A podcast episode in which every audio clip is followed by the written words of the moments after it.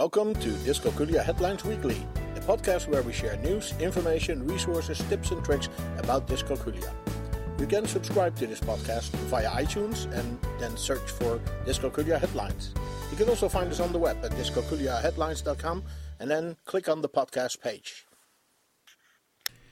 Dyscalculia, what we must know about students' learning disability in mathematics, dyslexia and dyscalculia, designing an effective app for dyscalculia, embrace technology to teach children with dyscalculia, and visual sequencing memory. This is our podcast for the first week of 2021, and with us is Dr. Schroeder, the founder of Dyscalculia Service. Welcome, Dr. Schroeder. Well, um, thank you for having me. And because this is the first one in the new year, I actually brought you a bottle of champagne. And okay, so I guess I have to now mark this podcast as uh, 21 and over. And, And yeah, it and- is, the year okay. is 21. Whoa! And this is uh, the sound of um, a champagne cork Hitting the fan. hitting the fan. And Uh. this is some nice champagne coming into our glasses. Okay. Going very well, going very well. I would say we are going to toast on a happy new year with lots of dyscalculia awareness. Cheers. Cheers.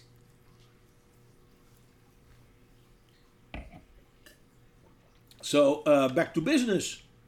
The uh, the first link, uh, dyscalculia, it says what we must know about students' learning disability in mathematics. What do we need to know? Well, this is actually starting the year off with a good piece of research done in Malaysia, and it's published in the Universal Journal of Educational Research. Now, they make a good point that not all dyscalculia related problems stem for, from math learning problems, and other problems like dyslexia, visual or auditory processing, ADHD, and others can also affect children's ability in mathematics and especially related to arithmetic. Okay. So, today, um, dyscalculia is also associated with neuroscience theory, Right. which is now seen to dominate the study of developmental dyscalculia, and we applaud that. Yes. Neuroscience theory assumes that dyscalculia is associated with a limited magnitude representation, Okay.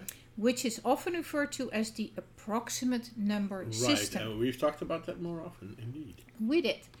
And uh, it's located in the interparietal circles, sulcus in the brain, which is in uh, the lateral surface Okay. of the parietal Okay, lobe, which this is, on the side of the brain. This is very funny. So Dr. Schroeder at this moment is pointing out exactly where that is uh, on her head, but of course our listeners cannot see this. I'm so sorry about that. It's on the side of your um, brain. And that interparietal sulcus also helps you to complete different numerical activities. So it's not only estimating, but it's also uh, there's also some calculation going on. Now, this theory actually suggests that um, a degradation or a limitation of that magnitude representation in the brain will affect your numerical skills. Okay. And that, in its way, can lead to dyscalculia. Okay. Now, um, they talk about how to um, spot it, but also how to help stu- uh, children who have that, the treatment options. And they emphasize um, working for true understanding, like we also do, and um, what Mr. Chinn in the UK is also trying to uh, tell us. So they say work for true understanding of the material by the children, not just rote memorization. Okay. They recommend using materials with colors and multisensory approaches and the use of concrete materials to explain concepts, um, which is in line with our um, way of working also. Then they uh, proceed talking about electronic support. And they mention the number race, what uh, is a program Oh that's yeah, uh, the number made by. Right. Anna Wilson when she still was in uh, intern in Paris working with uh, Stanislas Dehaene. And they're also positive about the use of brain gym, where children uh, learn while moving about, and mentioned specifically the children who also have ADHD. And it can be a way that. to Absolutely. to keep them en- engaged. Then drills are also recommended, but only when the material that precedes it has been thoroughly understood. Okay. Good. So, another important recommendation I make is to give the children enough time and not fill the silence by giving the answers, but allow them the time to absorb Right. the question Right. trigger their memories because if you give them the answer, the thinking stops. Yeah. So finally, they write about the comorbidity with, uh, for instance, dyslexia. Um, but they warn against trying to treat both at the same time, and they emphasize that dyscalculia needs to be treated separately to be effective. So. This was a Right. very good Okay, piece it's of research good- and yeah, overview, definitely. and I thought that was a really nice beginning of the Absolutely. new year 2021. solid link at the beginning of the year. The uh, and it leads nicely in the, that last comment leads nicely into the next link, uh, which is called dyslexia and dyscalculia. Yeah, well, it's known, um, in fact, that there's a huge overlap in um, these two conditions. Well, in this particular post, the writer highlights symptoms that can be warning signs for, signs for both dyslexia and dyscalculia alike. So, for instance, um, mentioned is poor gross motor development as a warning sign. So, that's a very early developmental thing. Right. Then um, the poor use of prepositions in language, so grammatical errors, might be a warning sign for dyslexia, but also for uh, dyscalculia, which I did not know before know actually. that. No. We learn every day. And Year's just begun that we already learn new stuff. Absolutely. So another sign would be um, that the student does not like word games, as and that can be a warning sign for dyslexia, but also for dyscalculia. And very interestingly, uh, particularly for parents who have noticed that these signs um, are um, are obvious in their child, but they have only uh, related them to dyslexia. And now we say, well, think twice. Right. It might be associated with dyscalculia uh, as well. And uh, we can add here um, not only word games, but also building games, the Legos, the blocks, Construction games. yes. construction games, Right. the jigsaw puzzles. Right. Uh, if the child is not really doing that or has a particular dislike a more sign. than your other children, well, that is a that is That's a warning sign. Okay. Okay. Our next uh, link talks about designing an effective app for dyscalculia. Designing an effective app for dyscalculia. How do we do that? Well, this article is about um, a research group who designed an app, and um, they felt it was effective, um, and they followed the calculus model uh, that was presented uh, also in Malaysia, like the previous uh, article. Okay. Now, let me first say that the study involved only three teachers and three students. They were six, that is a seven, very and small. 10 group. years of age, but they Okay. um, go uh, to great lengths to describe their designing process.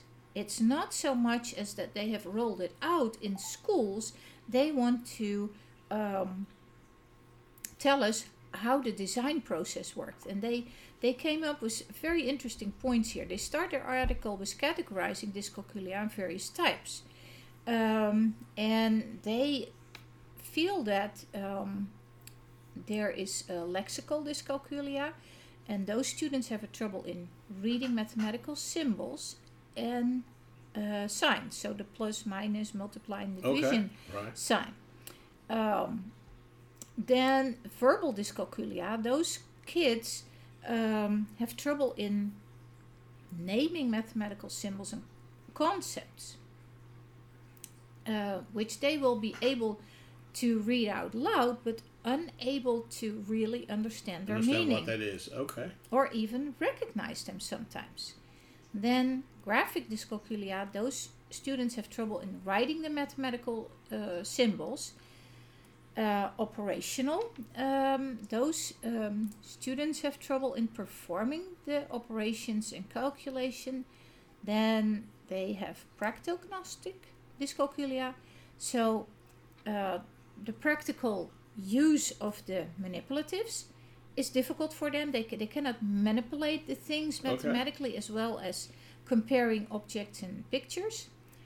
Then ideognostic dyscalculia, uh, which uh, means that the student has a trouble um, in the mental operation as well as the concepts of the mathematics. What do you need to do in a word problem? Right. Um, and although I personally do not use these categories as much, it is interesting that they should mention that here and that they have really looked into a lot of details that they want to put into their uh, app. Right. And then they talk about this model, their design model uh, of an app for dyscalculia, and they mention and review uh, the design of the app. They called it Math Fun, and they have used it with those kids, and they actually liked it, and it was effective.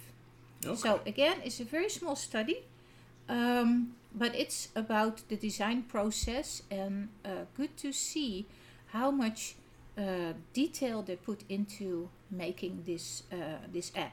Right. Well, it, it uh, very neatly uh, leads into the next link, which says embrace technology to teach children with dyscalculia. Absolutely. So, uh, like the previous study that was all about the math fun, um, how they dubbed it, this one is about GeoGebra.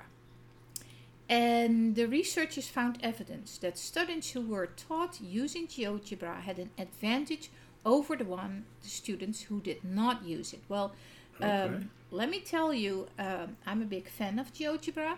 I have not designed something in it myself because I'm not a designer. um, You have other qualities. but it is wonderful to see how many creative minds have developed these tools to explain and visualize math concepts to the children that you can use online and uh, they can engage with and try it out themselves. So, yes, I am a supporter of technology. Certainly, in this time of pandemic, um, having actual manipulatives in your hands might be even better for some students. Right. But um, if you can connect it uh, with technology that um, that is interactive, I think that is really, really um, beneficial. And actually, that is what they have shown here in their shown here, yeah, in their information. Right. Very good. Okay. So please we're go ahead, use the Embrace GeoGebra. technology and It is. GeoGebra. It's even it. free.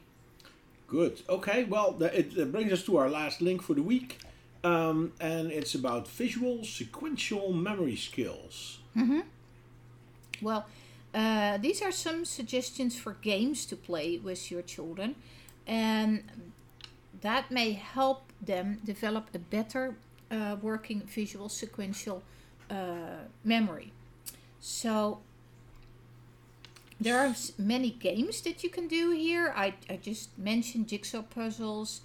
Uh, games that are interesting vary from using shapes on pegboards to card games like a set is a very um, known game or other games uh, with little blocks the qubits now uh, the games they mention here um,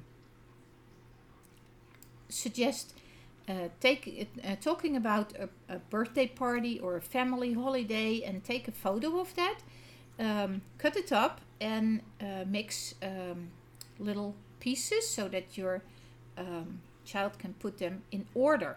Also if you have uh, sequential pictures if you have multiple pictures of the same event then they can uh, talk about what came first and what came after that Right. First you can- see the cake, then you see the empty plate, that kind of thing. Yes, that kind of thing. Exactly. So play word games, um, Hangman, which goes also in succession, Okay. and um, patterns, beat pat beats, um, or any shapes that you have. You can put it in a pattern, and what is the next one? You can cover some uh, parts of the sequence and see if your child can remember what the um, what the order was in in um, Alright. in those little pieces. Then um, I also really like the play to play the what changed game. So um, draw something simple and um, let your child see look at it for say 10 seconds and you change a little bit you add something to that little picture Oh, okay. and they, And then they need to figure out what changed. need oh, to see is- what changed that's nice. um, you can also do the um, uh, see the difference uh, games right, that right. you have a lot of two books about then, two yeah. pictures that are Okay. Uh, at first sight similar but um, there are some some differences. Where's So- Wally comes to mind. yes exactly. So basically uh, trying to develop first your uh, visual skills and from there memorizing uh, Okay. visual input. Now i think it is really underrated in our um, development of math it's not used in schools a lot but i feel it should it it deserves more attention Great.